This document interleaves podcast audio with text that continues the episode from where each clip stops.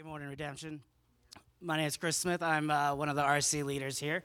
We're in First Samuel fourteen, thirty-six through forty-six.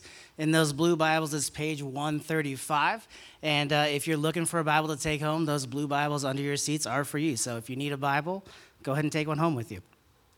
All right, First Samuel fourteen, thirty-six. Then Saul said, "Let us go down after the Philistines by night and plunder them until the morning light. Let us not leave a man of them." And they said, "Do whatever seems good to you." But the priest said, "Let us draw near to God here." And Saul inquired of God, "Shall I go down after the Philistines? Will you give them into the hand of Israel?" But he did not answer him that day. And Saul said, "Come here, all of you leaders of the people, and know and see how this sin has arisen today. For as the Lord lives, who saves Israel, though it be in Jonathan my son, he shall surely die." But there was not a man among all the people who answered him. Then he said to all Israel, "You shall be on one side, and I and Jonathan my son will be on the other side." And the people said to Saul, "Do what seems good to you." Therefore Saul said, "O Lord God of Israel, why have you not answered your servants this day? If this guilt is in me or in Jonathan my son, O Lord God of Israel, give Urim. But if this guilt is in your people Israel, give Thummim." And Jonathan and Saul were taken, but the people escaped. Then Saul said, "Cast a lot between me and my son Jonathan." And Jonathan was taken. Then Saul said to Jonathan, "Tell me what you have done." And Jonathan told him, "I tasted a little honey with the tip of the staff that was in my hand. Here I am, I will die." And Saul said, "God, do so to me and more also. You shall surely die, Jonathan." Then the people said to Saul, "Shall Jonathan die, who has worked this great salvation in Israel? Far from it. As the Lord lives, there shall not one hair of his head fall to the ground, for he has worked with God this day." So the people ransomed Jonathan so that he did not die. Then Saul went up from pursuing the Philistines, and the Philistines went to their own place. This is the word of God. You may be seated. Thank you so much for reading that passage for us. And thank you, Redemption North Mountain, for letting me be here to preach from God's Word today. Um, my name is Xavier, as Chandler introduced. And before I say anything, I just want to say thank you to Chandler and, t- and thank you to Josh Watt for allowing me to be here for this. They are both amazing leaders, and I'm so grateful for a church like this with two great leaders that are kind of leading this church. So I want to just thank Chandler and thank Josh for just what they do for this place. So uh, I am a high school pastor at a church called Scottsdale Bible Church, and uh, my wife is actually here as well. We've been married for uh, almost five years, and we just had a baby. He is two months old. So here's a picture of my wife. She's mid-laugh, by the way, mid-laugh, and uh, my little baby in some Nike gear. This is obviously not in Phoenix. Um, that was in Flagstaff. Here's my baby, laughing, cute little boy. And by the way, if you're looking at these pictures, you're like, "Oh my gosh, their baby's so amazing, so sweet." Here's a picture of reality sometimes. So uh, that's just so you know, this is what we were literally dealing with last night. So um, I'm glad to be here. I'm glad that my family is here as well. And uh, if you have not been around for the last few weeks, uh, your church has been going through a series called We Want a King. And this series is looking at First Samuel and focusing on the life of Saul. And I get to preach from chapters thirteen and chapters fourteen of this book. I will not be reading the entirety of both chapters. I would take the entire time of the sermon. But I'm going to be jumping around a little bit for you guys and kind of pointing out some of the realities that are in these chapters. But as I was preparing, it kind of brought me back to high school and reminded me of a story of something that happened when I was younger. Uh, I went to high school right at Sunny Slope, which is pretty close to here, and I was in gym class my senior year. All the guys were in the locker room, and we were waiting for gym class to start. So as we're sitting there, one of our friends walks into the room. He's kind of excited about something, and we don't know what it is. He looks at us, and he says, "I did it." We look back, and we say, "You did what?" He says, "I got the tattoo." We're kind of confused because we didn't know he wanted to get a tattoo. But he goes, "Let me show you." He lifts up his shirt. We look at the tattoo, and you know you've done this before. We kind of go, "Oh." You don't want to say something good because you know it's, ah. and you don't want to be mean to him because he's really excited about his new tattoo. So he shows us his tattoo, and what it says in black letters on his whole forearm, it says, God helps those who help themselves. And we're looking at it kind of giggling to ourselves because we go, I can't believe that he now has this saying permanently on his arm. But we sit back, and at least myself, and go, the reason I'm concerned is because he has a misconception about God written on his arm. For all of us here that know the gospel, we actually know that that statement is not true. That God actually does help those who are helpless, and he helps those that cannot help themselves. That is the heart and the root of the gospel. So for him, forever, he is functioning with this belief in his life. I need to help myself, and then God will help me. He believed it so much so that he literally got it tattooed on his arm. And for many of us, we don't walk around with tattoos or misconceptions. But if we were honest, sometimes our worship, our beliefs, our theology function out of misconceptions about who God is. And what God does beautifully is he actually gives us his word to lovingly correct us and show us his character so that we can worship him correctly. So what I want to do today is I want to go through chapters thirteen and chapters fourteen and point out a few things. My hope is when you leave here, this is what you have. That you see King Saul and you see some of the misconceptions that he has with worship towards God.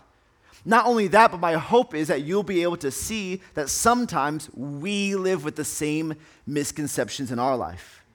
On the other side of that, I would have focused on his son Jonathan, and how he actually lives out in faith appropriately towards God and his character, and how we could actually do the same thing in our lives. With that all being said, before we go into the word, let me pray over this time. So why don't we all just bow our heads, prepare our hearts before God. So God, we love you so much. Thank you for your love for us. My prayer is that you would use your word and the truth from it to lovingly confront some of the misconceptions we have.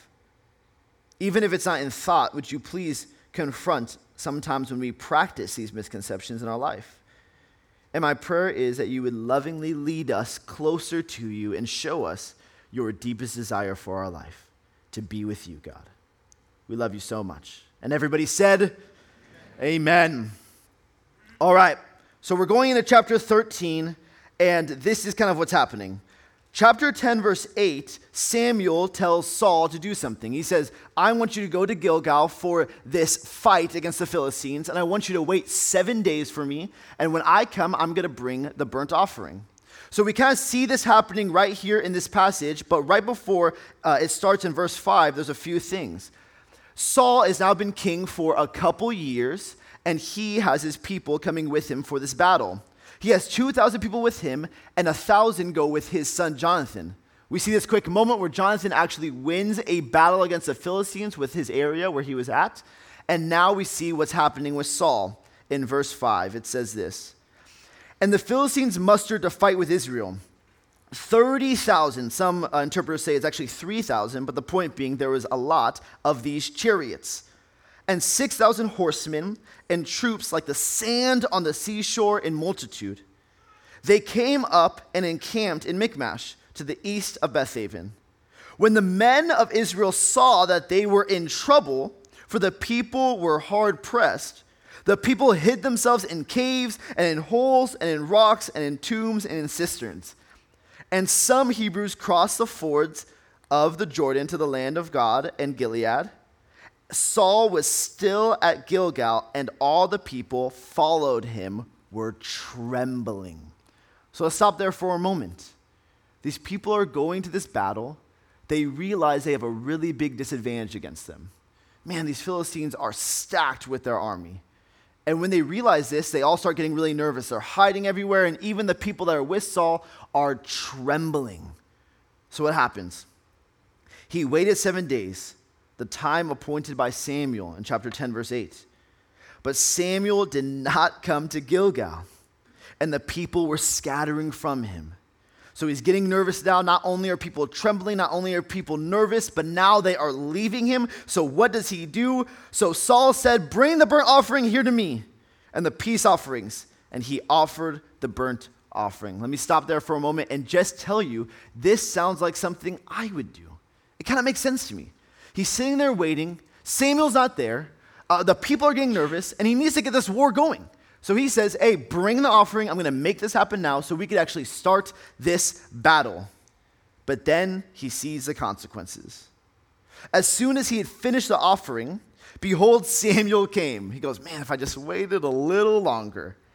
And Saul went out to meet him and greet him. Samuel said, what have you done? And Saul said, starts making excuses. When I saw the people were scouting for me and that you did not come within the days appointed and that the Philistines had mustered at Michmash, I said, now the Philistines will come down against me at Gilgal. And I want you to notice this phrase that he says. And I have not sought the favor of the Lord, so I forced myself and I offered the burnt offering. After that moment, Samuel tells him that God had this kingdom promise for him, and now he will not have that promise anymore. So we see in this story that the Israelites finally have the king that they've been begging for. But quickly we realize that Saul has many faults. We see that he has impatience and he brings the offering himself. And I wonder to myself, the same person that said, I would have done that, why is this such a big issue? Well, let me tell you a few of the reasons. First of all, he was being disobedient to what Samuel called him to do. Samuel said, wait for me and I'm going to bring the offering. Him being disobedient to Samuel was also him being disobedient to God himself. More than that, he, Saul, as a king, did not have the priestly right to actually do the offerings. So for him, when he actually does that, he's being disobedient to an establishment that God actually set in place. But behind both of these things, there's actually something that's happening right now in this moment that's been repeating throughout this entire book. And I would explain it in this way. Israel has a problem. There's a lack of trust in the will and the desire and the way of God. And there's a big misconception in their practice of worship towards Yahweh. There's this constant temptation for the people to be like their neighbors, the other places around them. So even before they ask for a king, they're showing this temptation. They try to treat God like the false gods and the false idols of their neighbors. This is how idols would work. I would do this act of worship towards an idol, whatever it is that they asked, and in response, they would provide to me whatever it is that they provide. So here's the example. Baal is one of the main focus idols of the Old Testament, and he was the god of rain. It was important because you needed rain to grow your crops, which brought finance and brought uh, food for your family. So what people would do is they would do the act of worship towards Baal, and he would respond to them by bringing rain.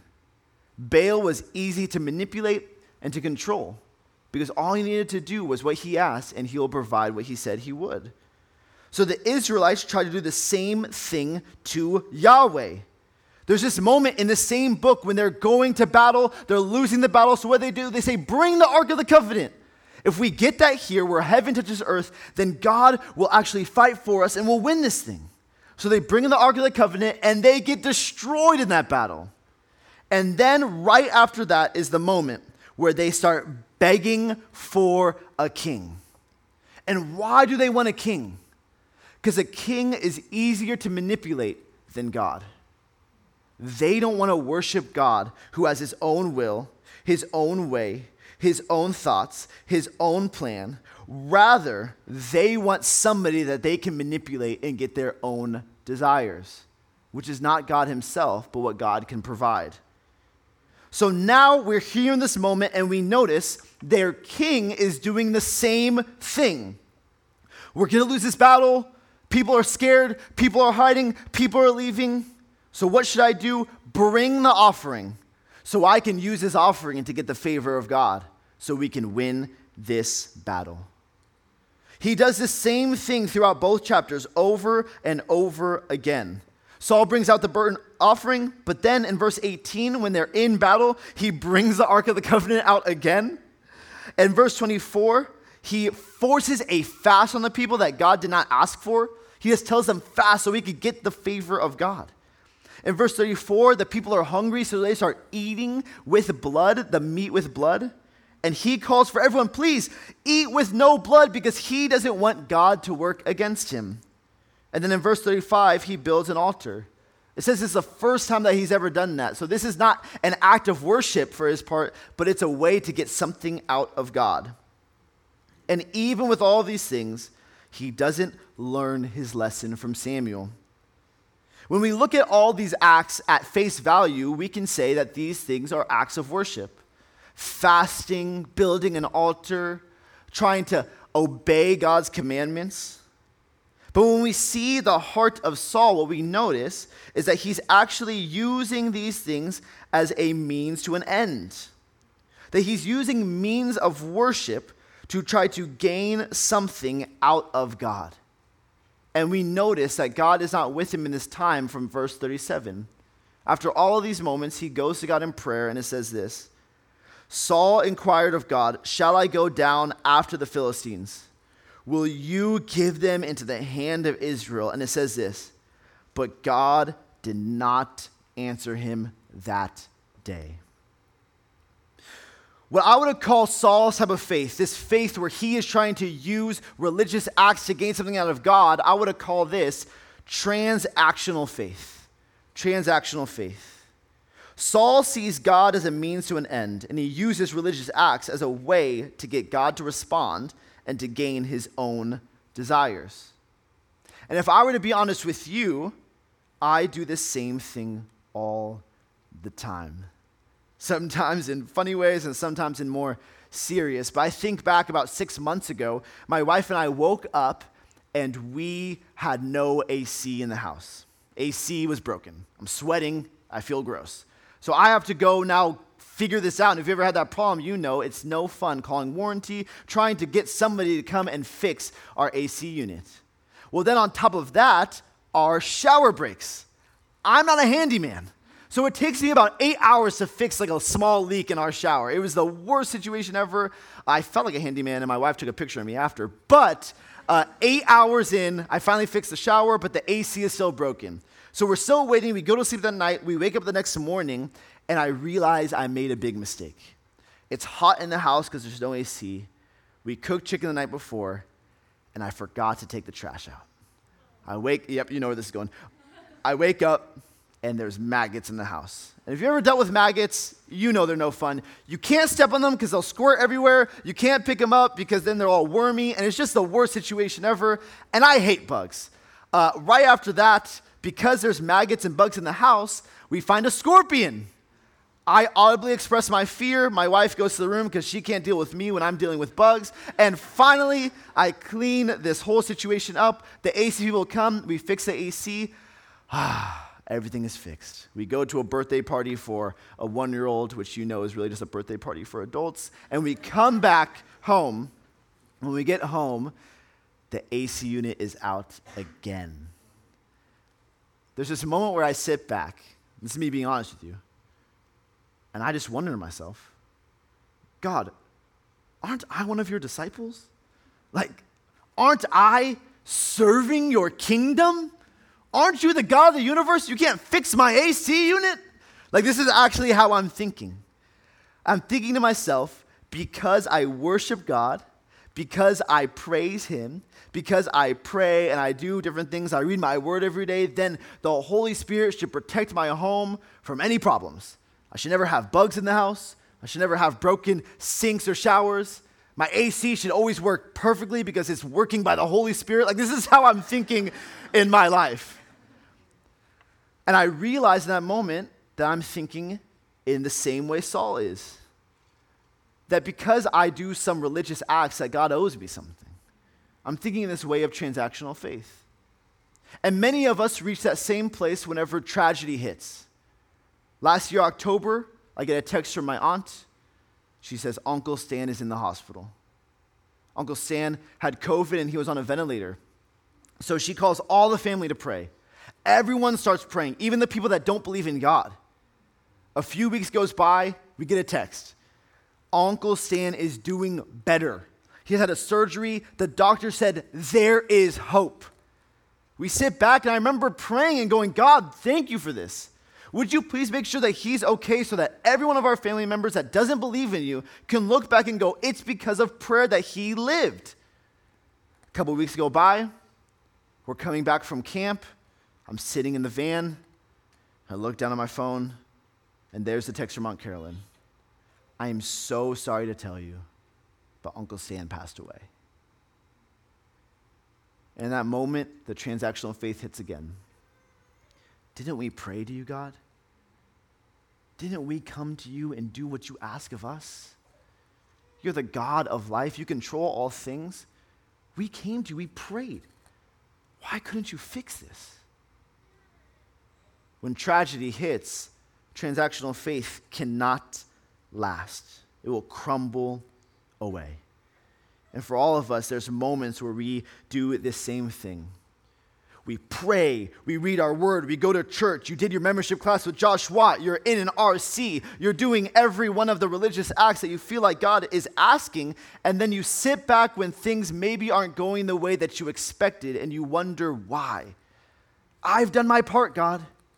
So why is my son still sick? Why are my wife and I still fighting? Why are we struggling to pay the bills? Why do I still hate my job? Why have I not been able to find the one? Why am I still anxious? Why hasn't temptation gone away? In these moments when we look, we go, man, we think that religious acts earn us something from God. This is where Saul is, transactional faith, when we worship God as a means to an end.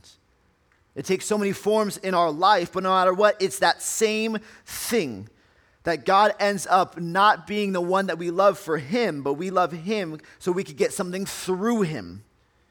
And let me give you permission right now that if you are sitting back and you're going, this is something that I am struggling with, to not have shame. God is constantly walking us through giving our idols to him. We have to first give the idols of the world and submit to him, but then after that, God corrects us to not make him another idol in our life and to actually love him for who he is. The good news is that we don't actually have to live this way, though. That there is actually another way to have faith that is not transactional like Saul, and God actually shows us in this passage. The opposite of this transactional faith is what Jonathan does, which I would call submissive faith. We see this in the story. During the story, Saul is trying to use religious acts to gain the favor of God. But in the same story, Jonathan, his son, is actually living in the favor of God. We see Jonathan throughout the whole story doing kind of the opposite of Saul. Saul's hiding back. He's always nervous. He's trying to do all these things to make sure God gives him favor. But Jonathan is going and actually defeating the Philistines. Chapter thirteen, verse three, he defeats the Philistines in Geba. In chapter fourteen, verse six, he pursues with faith. You remember, the Philistines had a big squad ready to beat the Israelites. But then Jonathan goes by himself with one other guy and has confidence in God and says that God can win this battle even with a few. And then chapter fourteen, verse twenty-three, the Lord saves Israel through Jonathan. That God is actually working through Jonathan throughout all of this chapter and doing something special through him. But then we see something happens. The story kind of goes like this. Jonathan was out fighting and he never heard his dad's call to fast. He goes and he eats some honey, which he loved and it was amazing, but then he finds out from somebody else that his dad told everybody not to eat. He says, man, what has he done? So then when Saul doesn't hear the voice of God when he prays, he starts to point the finger at everybody and says, whose fault is it? He can't see that it's his own heart that's causing the problem. He finds out that his son Jonathan disobeyed the fast, so he sends him to die. And that is what we read this morning. Let me read this to you again. Verse forty-four, Saul said, God, do so to me and more also, you shall surely die, Jonathan. Then the people said to Saul, shall Jonathan die? who has worked this great salvation in Israel? Far from it. As the Lord lives, there shall not one hair of his head fall to the ground. And I want you to hear this. For he has worked with God this day. So the people ransomed Jonathan so that he did not die. I want you to notice the significance of this. While Saul is doing all of the religious acts, the low point of his story for him is him going to God and praying and God not responding to him. And at the same exact time, Jonathan is leading by example and defeating the Philistines. He never stops and does a big offering. He doesn't stop to do a long prayer. Matter of fact, there's not any religious acts that he does in the story. But everyone pointed to him and they said that he worked with God that day. This is the heart of submissive faith.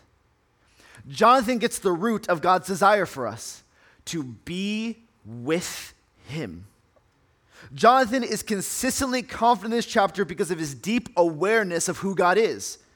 And because he knows God and trusts him, he has this ability to submit to his will, to follow his lead, and has an awareness of the presence of God with him. And the hope for us is to be like Jonathan. The hope is that when people look at our lives, that they could say the same thing. They have worked with God this day. There should be something about us that's beyond religious acts. Something about our confidence and our character and our speech and our work and our lives where people can say they are with God and God is with them. More than that, if we could experience this in our lives, how special would that be? Not just people pointing to us and saying they are with God, but for us to actually experience life with God in every moment of our lives. If we can move from transactional faith to submissive faith, how could that impact our daily life in all of our daily moments? For me, this has been most experienced in my marriage. Uh, I was twenty-one and my wife was twenty when we got married. We were, we were really young, and I remember we were asking all of our friends, what's marriage like? Uh, a lot of them were married only for like a year, and they told us all the same thing. It's amazing. It's the best thing ever. It's like having a sleepover and party with your best friend all the time. And then we get married, and we realize this wasn't at all was or our truth for our marriage. We get in a marriage, and right from the beginning, we kind of realize this is tough for us. For both of us, we had a marriage that was really, really hard. And transactional faith clicked in pretty fast. I sat back. God, wasn't I obedient to you? Didn't me and my wife follow your commandments while we were dating and engaged? Aren't I working at a church? Don't I worship you? Shouldn't this just be easy? I started thinking to myself that because of my religious acts, that God owed me an easy marriage. And I wondered why God didn't provide that for me. And I still remember the moment that this actually changed for me. It was one night sitting on my couch, and I knew our marriage was not what my wife and I wanted. And the Lord moved my heart towards submissive faith. And this is what my prayer sounded like on that couch that night. Lord, I give you my marriage. Do what you want with it. Right after that moment, God started working in our lives. My wife and I hit rock bottom in our marriage. We had to go into counseling, which we've been going to for two years, and God just switched the perspective for us completely. Rather than focusing on using prayer and church and fasting to make our marriage easier, we now see God with us in the journey. In the highs and the lows, we notice God's presence with us. In the moments when we're laughing and joyous and things are amazing, we see God's presence. And when things are hard and tears are present, or we're in an argument, or a baby is screaming in our ear, we know that God is still with us in even the low moments. Does God give us principles for our marriage? Of course. Does he call us to do things for the kingdom? Yes. Does he bless me and my wife with moments of joy and connection? Yes. But more than that, he never leaves us because of our hope in Jesus. This is what submissive faith has looked like in my life. Seeing God with me in the highs and the lows of our marriage. And the good news for all of us is that God has made a way for all of us to have this submissive faith like Jonathan. So how do we actually do this in our life? We start by receiving. We receive the gift that God has given us in the gospel. Through Jesus, God has provided a way for us to live with him. Matthew one twenty-three says this, uh, an angel comes to Joseph and says that your son will be called Emmanuel, which means God with us. But more than that, Jesus lives this perfect life. He displays the character of God to the world, and then he takes the one thing separating us from having this submissive faith and bears it all on the cross. He takes our sin, he bridges the gap, and he gives us his ability when we accept him to be able to have eternal life. But what is eternal life in transactional faith? It's the idea that if I accept Jesus, then I'll be able to go to heaven, I'll have a mansion, I'll hang out on the gold roads, it's going to be great. But submissive faith says something different. That when we receive eternal life, we receive what God promised in John seventeen three. Eternal life is that they would know you, the only true God, and Jesus Christ, whom you've sent. Skye Jethani, in a book called With, says it perfectly. God's plan to restore his creation was not to send a list of rules and rituals to follow, nor was it the implementation of useful principles. He did not send a genie to grant our desires, nor did he give us a task to accomplish. Instead, God himself came to be with us, to walk with us once again, as he had done in Eden in the beginning. God's desire through the gospel is for us to receive this truth, and for us, for eternity, to be able to live with him, even now, while we patiently wait for Jesus' return. As he promises in Matthew twenty-eight twenty, I am with you always to the end of the age. We receive the gospel, but then what do we do after that? We submit to God. We submit all things to him. We live out what redemption's vision is. All of life is all for Jesus. So we say, God, not only do you get me, but you get my heart and my work and my wife and my kids. You get everything. My hobbies, my desires, every single thing is in your hands. We submit these things to you. And God takes those things into his hands, and he lovingly does something with them. He brings them back and says, thank you for giving these things. Now let me join you in them with you. And he walks with us in every moment of our life. We submit everything to him, for his will, his glory, and his heart. And when we do that, what we end with is this. We pursue God, not for what we could get out of him, not for something outside of him, but we pursue God for God. Not only is all of life all for Jesus, but then when we pursue him, all of life is all with Jesus. We could actually live a life where we notice God in all of the moments. We begin to follow the call to pray without ceasing. We start to notice God in all of the details of life. We see how his relationship with us far expands religious acts to the daily moments when he is present with us. We pursue God for him and for him alone, and not for anything we can get out of him. And we slowly fall more and more in love with the fruit of a life with God. And the result is us being transformed into the type of person that's like Jonathan, where people can look at us and they could say, they are with God and God is with them. So for all of us, this is a journey that we must step on. This is a progress that we go through with God. And one of the ways that we could do that is actually using good resources to help us know how to see God's presence in our daily life. So Josh Watt and I agreed that there's a book that's easy to read and would be a helpful resource for all of us. It's this little book called The Practice of the Presence of God by Brother Lawrence. It's a really simple read, but more than that, it's a, by a humble man that displays to us how we can see God in the daily moments of our life and how God is always present with us.